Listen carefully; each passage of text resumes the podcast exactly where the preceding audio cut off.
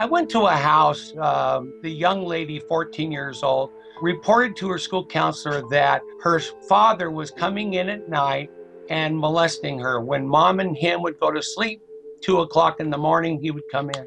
So I went out to talk to the mother, and when she answered the door, she was dressed in a child's outfit. And I thought, oh my goodness, what is going on? But the non offending parent does not want to lose the security they have, and they will sacrifice their child for that security. And that is the most troubling statistic we have. Because the, the, the child will tell you, I told my mom when I was six, I told my mom when I was nine, I'm tired of telling my mom, and now that I'm 15, I can do something about it.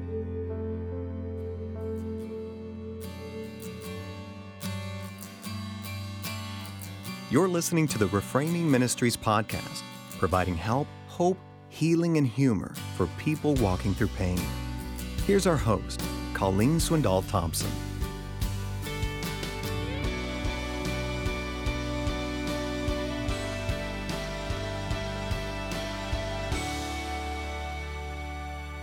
Hi, my name is Colleen Swindoll Thompson, and it is my honor to introduce you to an incredible person.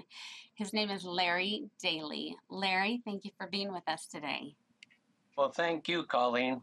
You're very welcome. Before we begin, I do want to say we're going to cover a very uh, controversial and difficult topic, but because it's important not to run from those things, um, I want to share with you what we are going to talk about, and that is the abuse of children and domestic violence and how we can deal with that as a family, as a community, and as a church.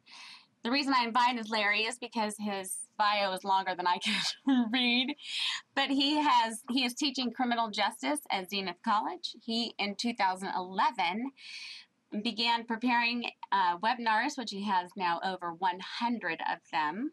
Thank you so much, Larry. Larry started One Daily Corporation, in which he is the CEO and founder and is involved heavily in the investigation of those who are in very difficult, painful places. Larry, you just recently wrote a book as well. In fact, you have several books, and this one that we are going to talk about today is Protect Your Kids Right. Is that correct? That is correct. But you can throw in whatever you want. Okay, well, um, yes, this book came out in October of 2014, is doing really well. I'm really excited about it because I'm getting positive feedback from parents. And that's what it's all about teaching parents how to protect your kids' rights. Well, I came across some, some statistics, Larry, that were a little bit shocking to me, even though I keep my eye on them. There's a sexual assault report or a child assault report every 10 seconds. Is that correct? That is correct. And there's four children that die every single day from abuse in some way. That is correct. In fact, the statistics increasing in numbers as we learn to identify the signs, quote, signs of abuse. So instead of four dying, we're probably looking at double or triple that. That's just so sad. But that is ex- oh. that's exactly why we're talking about this today. I found another statistic on bullying, and bullying is a very hot topic because schools will provide incredible information about how they want to protect the students. And then, of course, when it's reported, the parent is usually the one who's cited as at fault.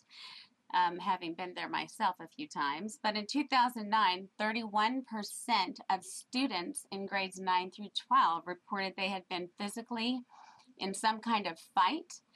12 months prior to that, 11% they had been in a fight on the school property in the previous 12 months.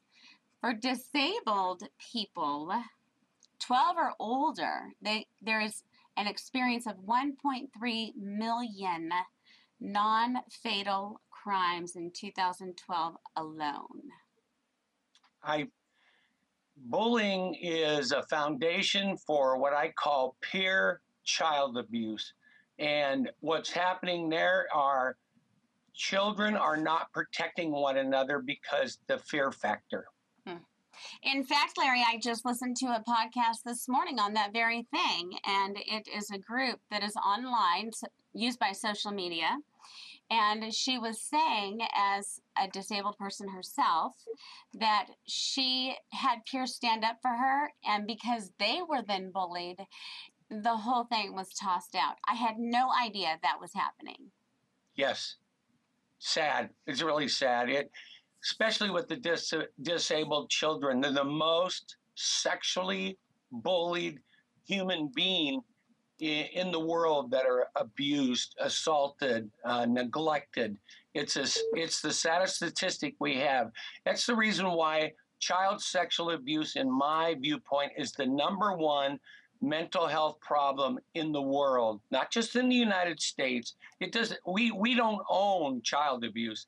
It's happening everywhere. Well, that leads me into my first question because you started your book, which I loved, and I'm telling all the parents or those who know parents, which means just about everybody on earth, to get this book because we need to understand this issue and know how to report it correctly. But you call it the number one health issue in the world, and expound on that if you will.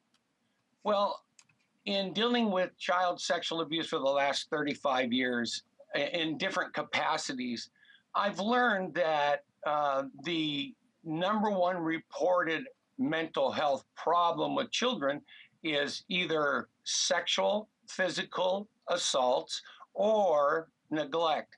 And the statistics uh, support this in that one out of every four females will be sexually abused before they're 18 or 16. One out of every six boys will be sexually assaulted before they're 16. Now, let me give you a little statistic. I work with men and women who have sexual addiction problems. And, you know, people uh, come down on them for their addiction. But let me tell you this statistic, and it's so sad. Seven out of every 10 sexual addicts that I have dealt with in 25 years were sexually assaulted before the age of 12. There's the causation for them acting out. And I had a young man who was with me for three years, and the other night finally broke down and disclosed that he had been sexually assaulted at the age of nine. He had hid this from our group for three years. It's this is where the problem lies. Children don't disclose sexually being sexually assaulted. They just don't disclose. They don't come home and say, "Hey, mom, guess what happened to me today?" Physical abuse and the stalking and the bullying. They don't come home and say that. You know, they just don't. They just don't. Uh, you know, say, "Hey, Dad, guess what happened to me today? I had this problem and I had that problem," because children are not taught to communicate we need to teach our children to communicate. And here's the key on that. Each day, it's the parent's obligation, obligation now, to sit down with their child and ask them how their day went. And in that process, if they notice something a little different, you know, maybe the child is um, acting withdrawn, ask the right questions. Okay, from that, I want to ask you you just said it's the parent's responsibility, which I would assume is to create a safe environment. Right. Tell me what that looks like for parents. Like one, two, three, four. I mean, I know when Jonathan comes home from school, I if he's not looking in my eyes, I say, John, look me in the eyes. Tell me how math class was. Tell me how history was. How was PE? I mean, I get that specific because he needs that. Give our parents some instruction on what that looks like. Well, I think you need to progress during the throughout the day. Tell me how your day was, and just like you just said, Colleen, tell me about school. Uh, more specifically, who'd you hang out with during recess? Who'd you eat lunch with? Uh, were there any problems? Was did you have fun? Yeah, I, I I don't want parents grilling their children. I want parents communicating with their children, asking them the appropriate questions. And after a period of time, parents will become good at it. In fact, they'll become better than the professionals because they do it so often. Hmm. Would you say one of the challenges to that is that parents are distracted? Well, as you well know, we we live in a society that demands double income, mm. our payments, our finances. Uh, so we spend a lot of time at work. We spend a lot of time trying to make ends meet. And then the forgotten child, uh, we know who they all are the latchkey uh, children, 11, 10 years old, coming home, being by themselves. That's so sad. You know, I, I mean, I remember when I was nine years old and my dad was working several jobs and I never saw him for days and I was nine. Hmm. What do you say to the single parent who has to work until five and their child gets out at three? Uh, how do you resolve some of that? I think one of the things that parents miss is, uh, you know, I I've lived in my residence. Uh, well, the first one was 33 years, and now I mean, 23 years, and now 10 years. I know every one of my neighbors. I, I got to know them. Um, uh, I, because I'm an investigator, I did backgrounds on all of them. they didn't know that. no, they didn't know that. Uh, but, I'm glad you're not my neighbor, Larry. no, you um, wouldn't find much. But the point is, is that I think if we create a neighborhood of support uh, a foundation where we can trust our neighbors between the hours of 3 or 3.30 to 5 maybe our son or daughter can spend time with a friend in the neighborhood. Remember though check out the parents. You never know. You can go to um, the uh, web and find uh, national databases on people who are pedophiles. I mean i i have three living in the area where I live.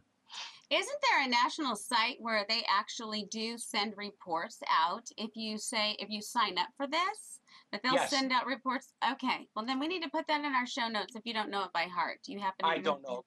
Okay. Uh, there are there are several, just so you know, there's the local ones your sheriff has. Okay. And and that's the one I would go to because it's the most current and then the national one. But go to the local one, and, and your sheriff's department is the one that's going to be responsible for tracking sexual offenders.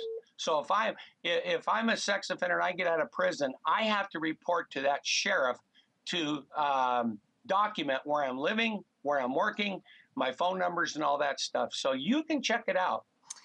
Um, Larry, what's the percentage of people that will not report? Because do they have someone following up on them to report, or is it by option?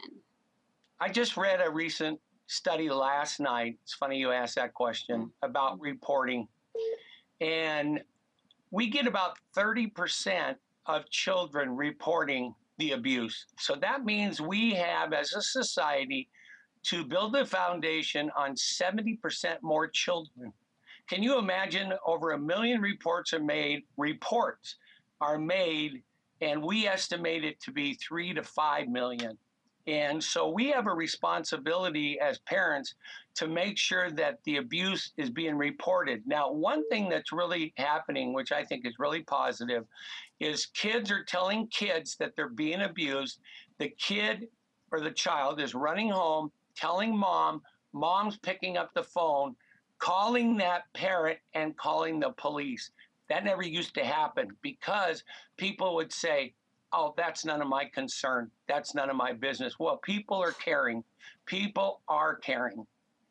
Well, that's huge right there, is when they yes. make what's called an outcry. Now, back to the single parent issue, you know, you have the availability to make background checks. And of course, there are online, I know several of them, places where you can go to make background checks we assume that a pedophile or a sexual assault individual or an abuser of any kind appears to be kind of, you know, weird, reclusive. But in your book, you cover something interesting about even the physical appearance. What do we look for? Well, you know, when I was a law enforcement officer, I arrested judges to Boeing engineers to laborers a pedophile can be anyone. It can be your grandmother. It can, I, I, and grandmas, I love you, so don't take that wrong. uh, It could be anyone. So, your role as a parent is to identify the characteristics that uh, your child would become uncomfortable with. And children know because they won't sit by a person, they won't stand by a person, they won't talk to a person. That should be a trigger point for you to understand that something's wrong. I call it in my book a diagnosis uh, or a pharmacy prescription or a criteria where you can identify about 40 areas, 40 areas now, of uh, what the prescription looks like.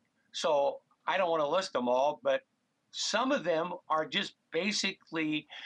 Um, I don't look at the person. I look at how my child reacts around that person, and then will later talk to my child. Well, mine are all growing up, but that's what I did with my children.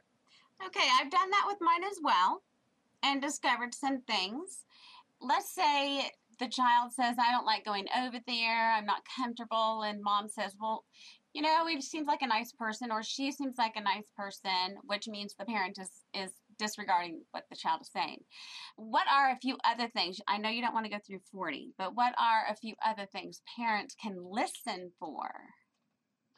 I think that the um, there's a word called grooming, and I don't want to overemphasize this, but I do. It's kind of like you know a, a dichotomy of should I, shouldn't I, because then people get nervous. But if you find an individual over the age, I mean, probably 15, let's say my child's nine, and you have a 15 year old who they appear nervous about, and that 15 year old says, Hey, let's go to the store. I want to get some candy. Let's go to the show. Let's do this. When they start providing gifts, when they start providing promises, and, and, and I don't want to segue this wrong, but 95% of the people that sexually assault your children, they know. They know who they are. They may be a relative, they may be a, a, a step uh, person, yeah. it could be anyone. So just be aware 95% of those people that your child will know, will know, will be the pedophile predator. And so you have to be cognizant of who those people are. Now, it's very interesting because we think of it as a stranger, you know, the drive by offering the little kid candy on the way home from school. But in your book, you talk about that very statistic and how usually the person lives either in the home or within a four mile radius of the home.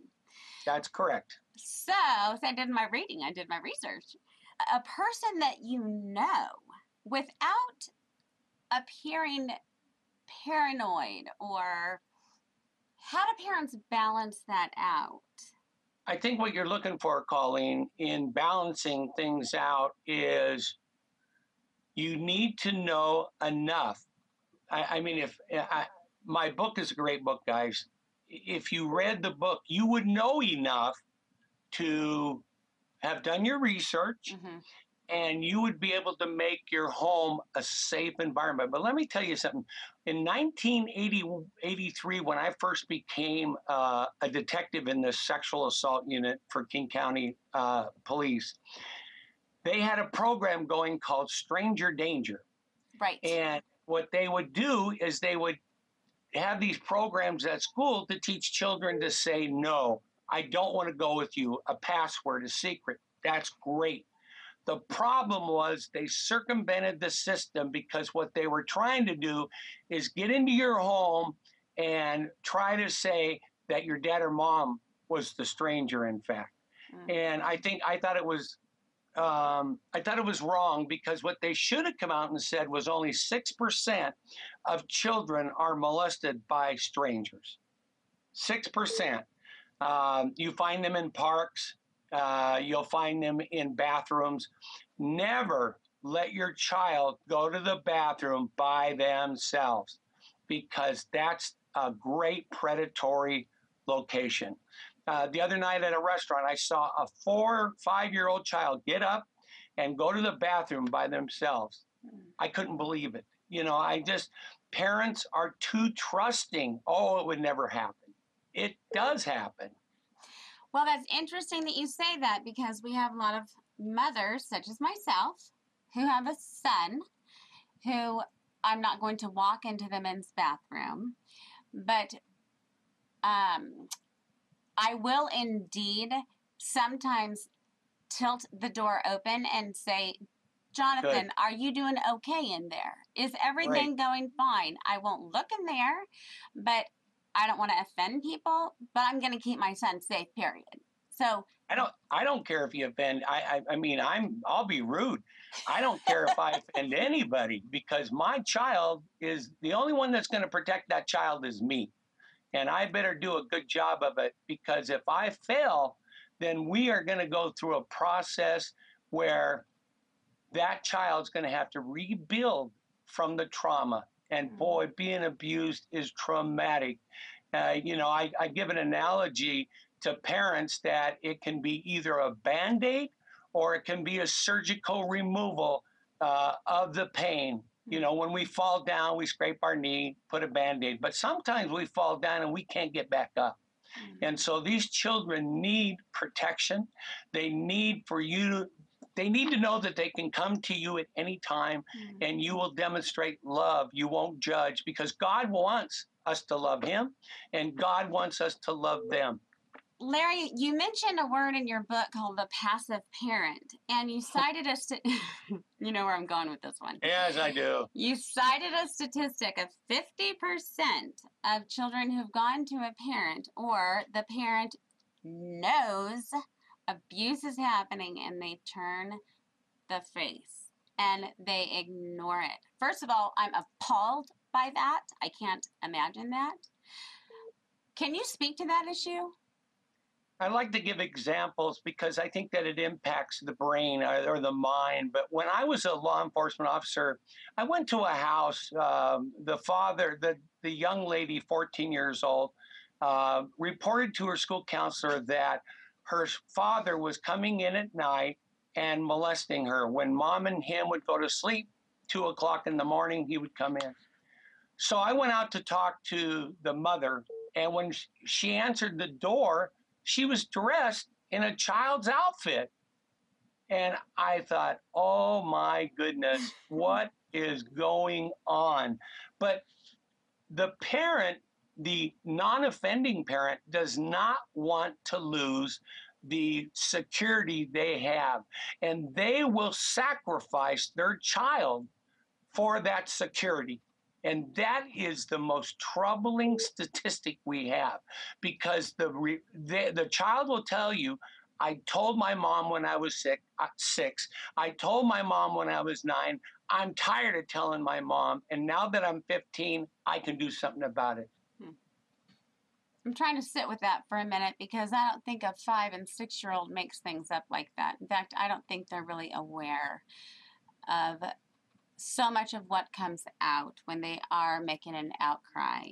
What about the single parent, or not the single parent, but the mother or father who hears their child say that? They're very dependent, such as with a disabled child. They're dependent upon one income. I know there are national agencies, there are shelters, there are places to go.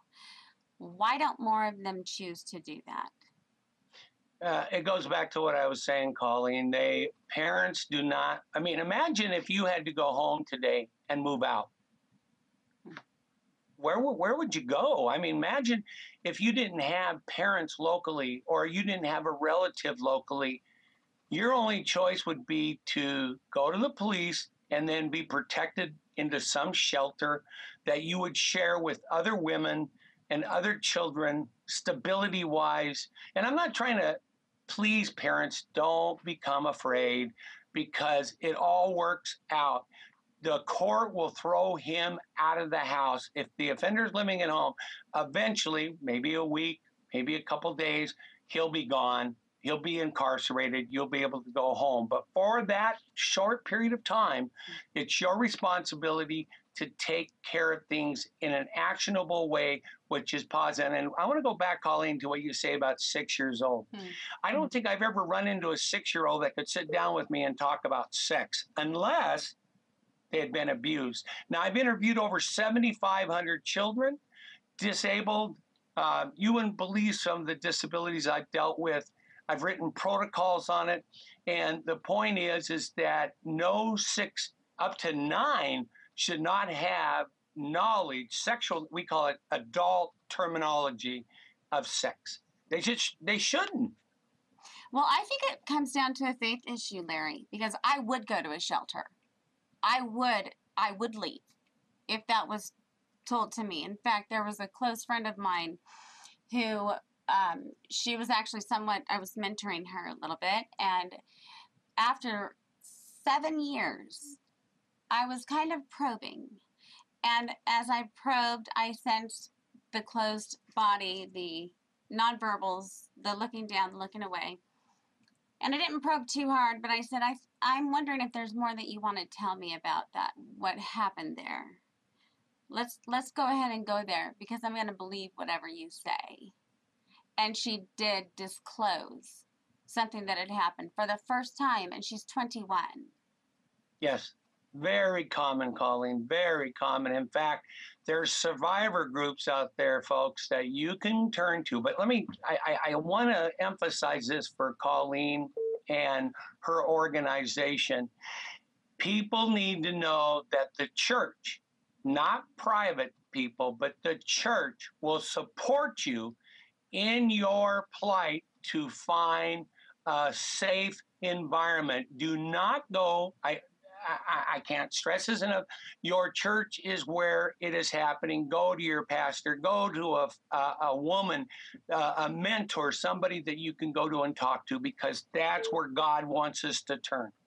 Okay, you give an illustration in the book, but before I give you, before I repeat that, if if you're watching or listening and you just heard what Larry said, go to your church or you and you don't feel safe or you have and haven't listened, call me at this office at Insight for Living and I will listen to you and I will I will do what I can to help because there's nothing more important. This touches the soul more deeply than anything else. Now, you give an illustration in the book of a woman who did go to the pastor and said, I think there's something happening in the Sunday school class. And she ended up being led into a room where she started being questioned and they looked at her as being more questionable, so to speak, than even looking at the pastor or the teacher, and nothing happened. What do you say to those families? Don't quit trying. Uh, I know a man right now, and he's doing a great job. His name is David Pittman. David runs an organization um, I think he's in Florida, but you can find him on LinkedIn. Okay. He runs an organization where he was sexually assaulted by a pastor at a young age. He has devoted his life to following this pastor, and this is what pedophilia pastors do. They go from church to church to church to church, and they'll give phony references, etc. Now I know that I kind of segued on you there, Colleen, but you have to, as a person working inside a church as well as outside a church, you need to turn to your pastor. And if you find no support, then the next step is the police. But I think you need to go to your pastor first and get direction. Most pastors, 99.9%, or to call Colleen, will give you the right information. She knows more than I do probably about this subject. So I call Colleen, call your pastor, go to a mentor. I try to mentorship many people. I can't do them all, but I, I, I really try hard to get the family to reconstruct and reorganize. Now, legally, Larry, give the church some support strategies. Let's say someone does come, expresses concern, their child has said something about something happening anywhere a park, a school, at church, at a birthday party, at whatever.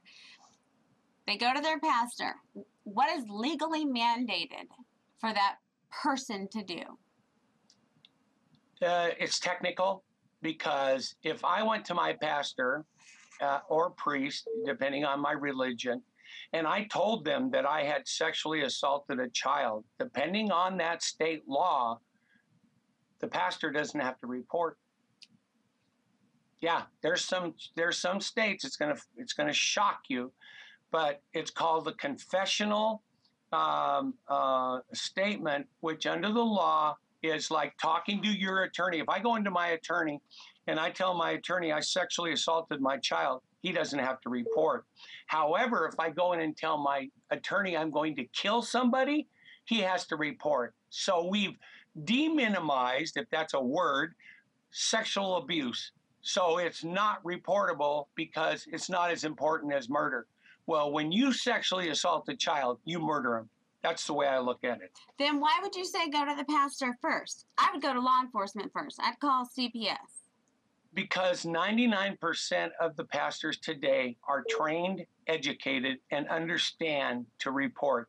Any re- anything that happens inside a church, you go to the police. But that's I don't find that very common, even though the Catholics had their problems.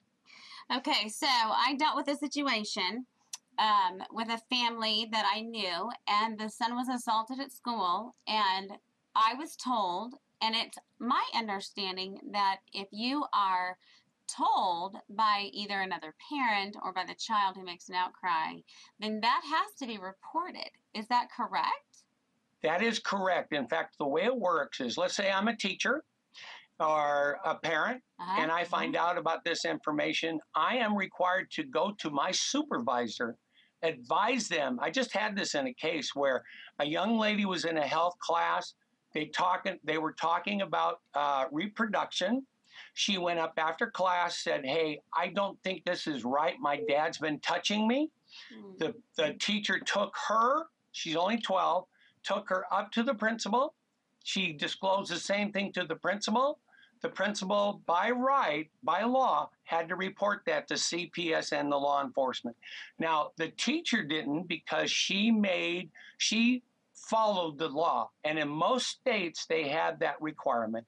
And I want to know, I want you to know this. If you don't do it, you can be charged with a crime. That's what I thought because I, as I told this family, um, called the school immediately, reporting to the headmaster. The headmaster then called me, said, What do I do now? I said, You call the police in which you are located because it's in the wherever the crime happened it's in the community of that crime go to the that local police station and make a report and they're going to ask you some questions and what ended up happening is the child who had been the abuser was required to leave school that day. They did it all right. It was Good. it was amazing. I couldn't believe it because I've been told of so many other things that it's not done right or oh, don't worry about it or oh, let's get Johnny in the same room with the bully and let's ask who's getting bullied and it's just I'm not going to say any more about that. Well, let me tell you something, and this is really, really important for you to know and I'm not being political here, but the president is pushing restorative justice. And restorative justice is simply that the criminal is allowed to sit in the room with the victim and tell the victim that they're sorry. And the victim has to go through this per the court. This is really something that is sad. It's happening in California. 278 teachers were uh, sexually and physically assaulted, and under the Restorative Act, they were they had to go through a process where they sat in the room with the person who assaulted them. That's that's just wrong. That's mm-hmm. another time, Colleen, but that's what's There's going. no legal help for those people. They have to, what do you do with the person who's disabled, who has no cognitive ability to process, first of all, what's happened? But secondly, having to see the person that has terrified them, if it is someone that they know, and 95% of the time it is, that's really yes. assaulting. It's traumatic. I mean, can you imagine being in the room with someone who hurt you? I, I just, uh, I, I would fight it if it was my child. I would fight it tooth and nail. They'd have to put me in jail. Larry, tell me a little bit about the test for parents that you put in your book because I thought it was fabulous. I think the parents need to uh, test themselves, te- test each other. I have a list of questions. Right. I have a mm-hmm. list of um, scenarios that you can ask And I'll tell you, you know, when I read them myself, I go, wow, do, do I really know? Uh, I, I, call it the escape from a fire. Do I really know how to get out of the house when it's burning? Huh. And so these questions I propose, um, such as what is sex abuse? I mean, a lot of parents don't know what it is. Uh, if I'm on an elevator with my child and some man uh, touches my child inappropriately, uh, acting like it's funny. Um, you see this all the time. Like, don't be touching my child. I mean, nobody should be touching.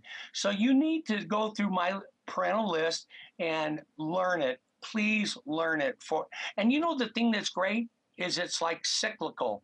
If you teach your child, that child's going to teach a friend, and that friend's going to teach, and it just goes and goes. It's an influence which is positive and successful. That's what I liked about it because it was positive. It does point parents in a positive direction. It's not it's not fear based. It's am I doing these things? Am I protecting my child? And parents need to and I will say this because I've had to do this myself tell the stranger, I'm sorry, I think that was a little bit inappropriate. Will you please stop? Yes, yes.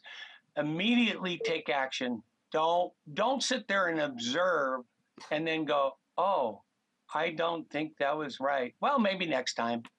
Yeah. No, I I don't understand that. Now, um, what about nonverbals, Larry? Because that is more of communication than verbal. I know that like I look in Jonathan's eyes and look and see that they're dilated, and there are fear responses that are nonverbal. Um, give us, give parents some help and some and school teachers and and Sunday school teachers some help on what to look for. Not that they're going to look at for this in every child, but some nonverbal cueing. I think I've talked a lot about it, but let me tell you, I I believe the Bible says the eyes are a direction to the mm-hmm. soul. Um, mm-hmm. And I think that when we talk to people, you'll find people who can't look in the eye. Mm-hmm. But if your child's been looking at you in the eye for 10 years and all of a sudden one day they come home and they can't look at you, that's that's nonverbal. Shaking, children cannot stop anxious behavior um, the OCD where they rub hands back and forth, back and forth, back and forth, back and forth, where they never did that before, or twitching, or anything that seems abnormal. Here's an interesting one not bathing. They'll resist to take a bath, they'll resist to make themselves clean because they feel dirty. Oh, wow. Those are some, that's just, I this is a sad subject, and you know, God bless everybody that has to deal with it because I, you know, people say to me, "Were you sexually abused?" And no, I wasn't, but God put me in line for this reason. I don't know, but I, I work diligently because I love kids. I love people. Um, God loves people. We, He wants us to love them. I keep saying that, but we we've got to take care of our children. It's a sad subject only until the point that we start taking action. And then it's a victorious subject. Because oh, yeah. because when we do take action then there is a sense of empowerment. Now i want to ask you about law enforcement agencies because you did have a list that i that i copied down about where they're falling short. The list um, includes lack of protocols for investigating lack of protocols for interviewing witnesses lack of proper intake procedures. And an intake is an interview that happens after the outcry has been made and that the family's been connected to with with CPS or with the police. Lack of professional training. Last I heard, and this would be an old statistic, for an officer to go and finish training, he he's required to only cover six hours of disability um, investigation or forensic investigation. Is that true? That is true. In fact, on my notes here, let me read it to you. No standards worldwide. Everyone is doing their own thing. Now imagine this. I believe that every law enforcement agency should have a written protocol on how to investigate a child sexual abuse case. Now, let me tell you something. I could write volumes on that. However, airplane pilots don't read volumes, they read a book, they get training. Well, imagine me telling a police officer, here's the keys to that plane over there. Sorry, no manual fly it. It's gonna it's gonna be a destruction. And that's what happens across the United States. Everybody's doing their own thing. There's no national protocols. There's suggested protocols many of them. People can't agree. What they do on the East Coast, they don't do on the West Coast. What they do in the Midwest, they don't do on the East Coast. It is sad. And I advocate every day for a national standard for children. There's none. Now, also in the forensic interview, which comes after the police start to pursue this sometimes, after uh, when they do have the child interviewed, how often is an interviewee trained to interview someone with a disability? Boy, there's two interesting points I want to make on that. Number one, most training uh, comes from college, and that's not experience. So when a civilian, and this is what they're doing, they're moving to the civilian interviewer who has no evidence training, no police training, no academy training, no experience on evidence, and they're having them interview children. Law enforcement is stepping back from it and allowing these civilian employees with two weeks training to interview a child. Now imagine having a disabled child. Now, you know, as a parent, if you have a disabled child, it's complicated. I mean, psychiatrists can't figure it out. And you have somebody who went to a two week training course and they're going to interview your child. I, and then and they won't let the parent in, which is interesting because if the child was deaf, they would allow an interpreter.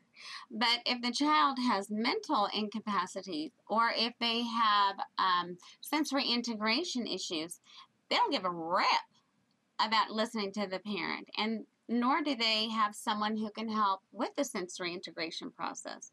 What can we do as a society then if someone has gone to the pastor and the pastor goes to the police and the parent goes to the police and we end up with this roadblock? Where do we go from there? You, as a parent, are the guardian. You, as the parent, will make the decision. There's no law preventing you from staying with your child at all times. Here's the way it works you come in for an interview, they don't want you to be a part of it, you're gone. Take your child leave. They have no authority to stop you. And here's the problem. I didn't know that. really? Yeah, you don't you do not have to you do not have to uh, sit outside and let someone who knows nothing about your disabled child interview him in or her. That's just in a forensic investigation with CPS you can walk out. You can walk right on out because you're not under investigation. Someone else is. And if they if they want to take you to court, then you can go in front of the judge and tell the judge, Your Honor, my child is disabled. You'll be able to list everything and tell them. Now, I'm not an attorney, but, and I don't want to act like I'm giving legal advice, but I have thousands of protocols thousands of protocols. And they say this across the board, but there's no scientific evidence to, to prove that you cannot go with your child into an interview room. I've never heard that before. And I've studied this yep. like crazy. Larry, that is yep. that is priceless. Yes. What about what about let's talk to churches now because people are going to feel more safe sometimes in a church setting and you see, you know, little Judy or Sammy or whatever in their class, and they say, I don't want to go home, daddy's touching me, or, you know, if it's a step situation, equip the church, help us know what to do. Recently, I helped the church write a protocol on how to report child sexual abuse. Now, it has to be in line with the state law. And the state law in the state of Washington is what we call the Revised Code of Washington 2644.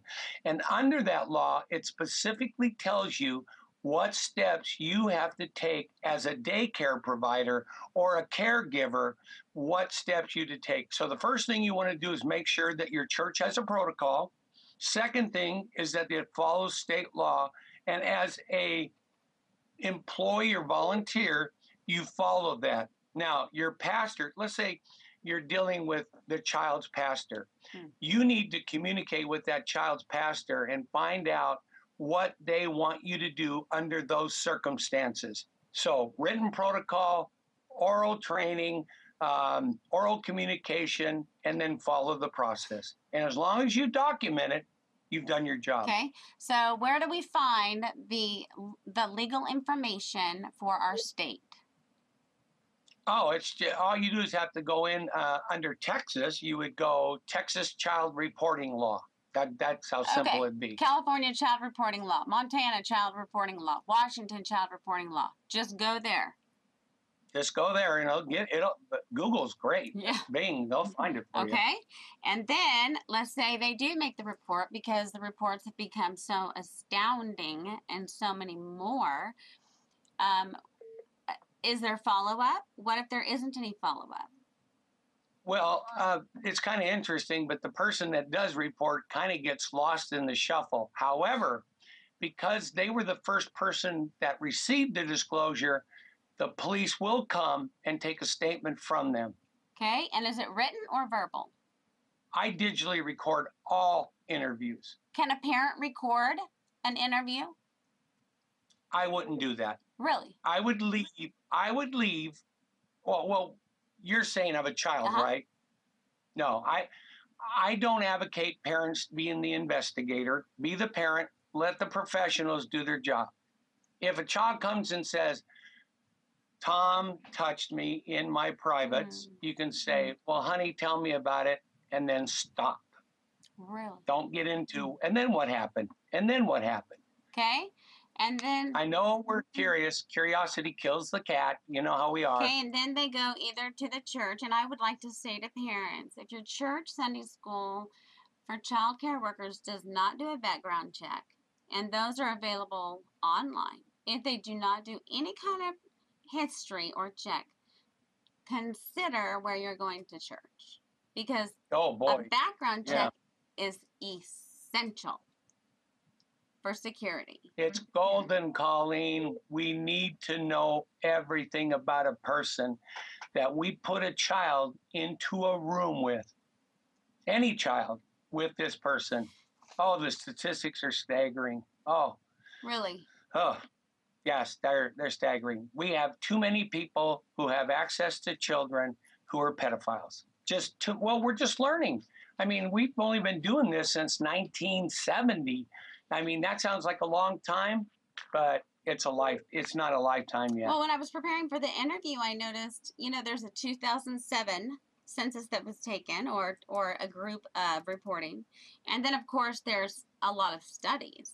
But then it jumped to like 2012, and that was really about it.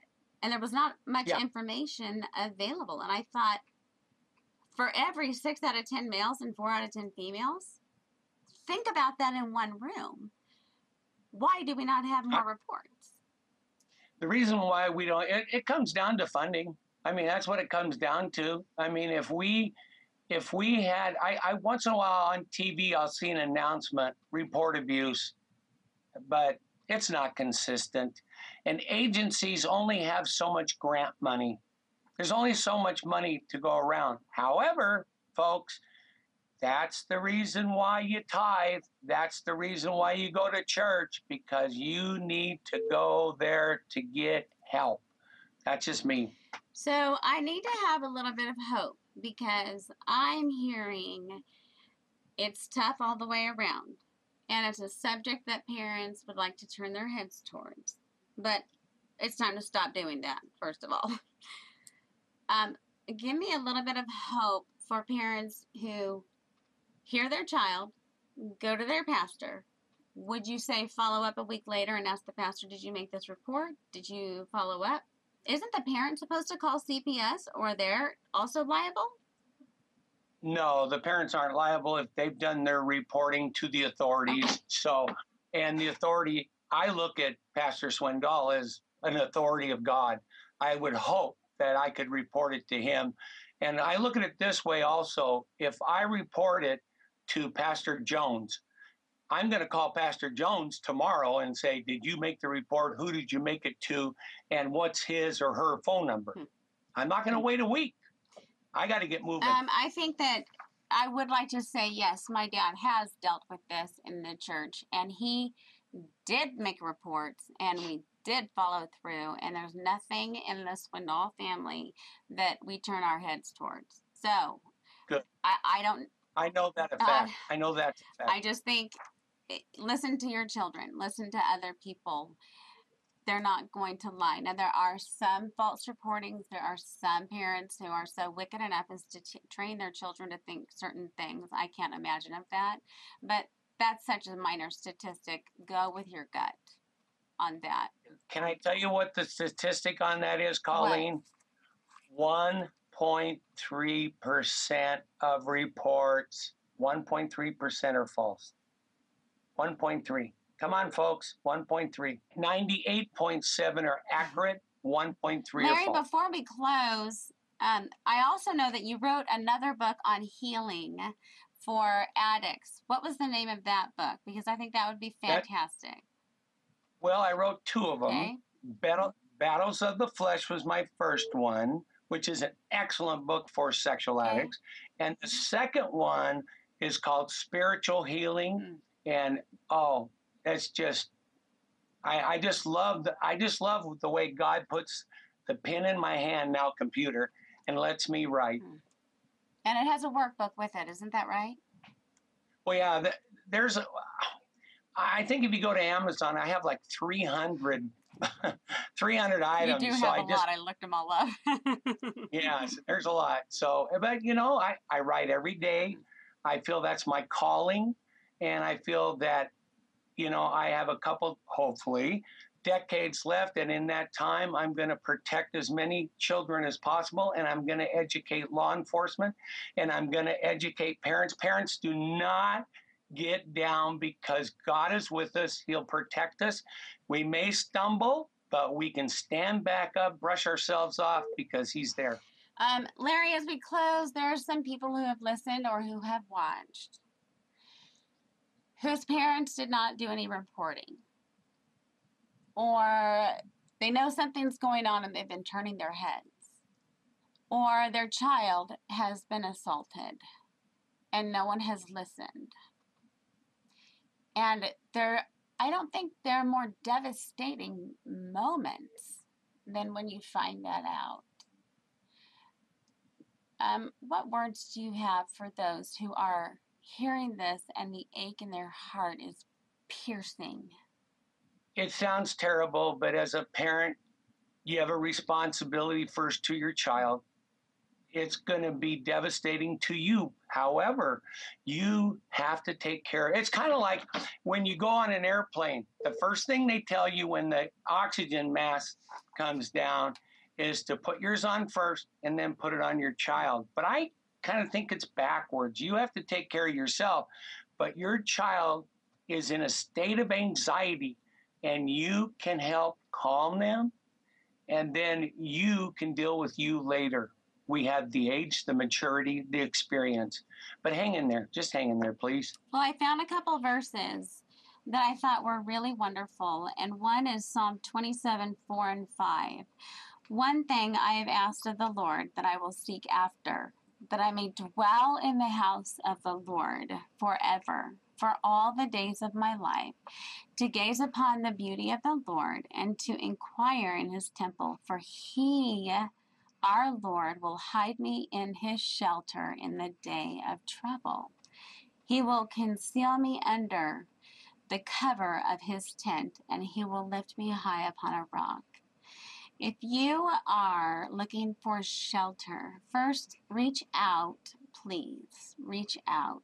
I'm sure something Larry has said has touched something in you and God is our shelter. Sometimes it's so very, very dark. He doesn't feel like a shelter, but I promise you, in the end, you will find that He was a shelter in the time of such a horrific storm. The second thing I would say is stop looking at the storm and look to Christ and the cross. Our Heavenly Father died, and God, His Father, had to experience and watch those events. But He died, so He understands those who have been bullied, those who have been so horribly treated. So stop looking at the storm and start looking to Christ and go to the shelter of His wings. Larry, thank you. Oh, God, thank you. I can't encourage parents enough. Um, thank you so very much for providing information and help for an issue that is incredibly difficult. And parents, please, again, I can't emphasize enough reach out. There's help and there's hope out there. So please take the time to do that. Thank you, Colleen, for this opportunity. And parents, God bless. Go get them. You can find the show notes and referenced resources in the podcast description or on our website, reframingministries.com. If you were impacted by today's conversation, I would be so thankful if you rated and reviewed the podcast, shared it on your social media, or share it with some friends who you think would be touched. You can email me personally at reframingministries at insight.org. If you'd like to be updated on Reframing's activities and content, please feel free to subscribe on our website, Thank you again for joining us today at Reframing Ministries. If you enjoyed this podcast, let us know in the comments on our website. Our desire is to provide biblical help, hope, healing, and humor for people walking through unique and challenging segments in life. And in order to provide for more people, we love your support through prayer, sharing this content with friends, and partnered support.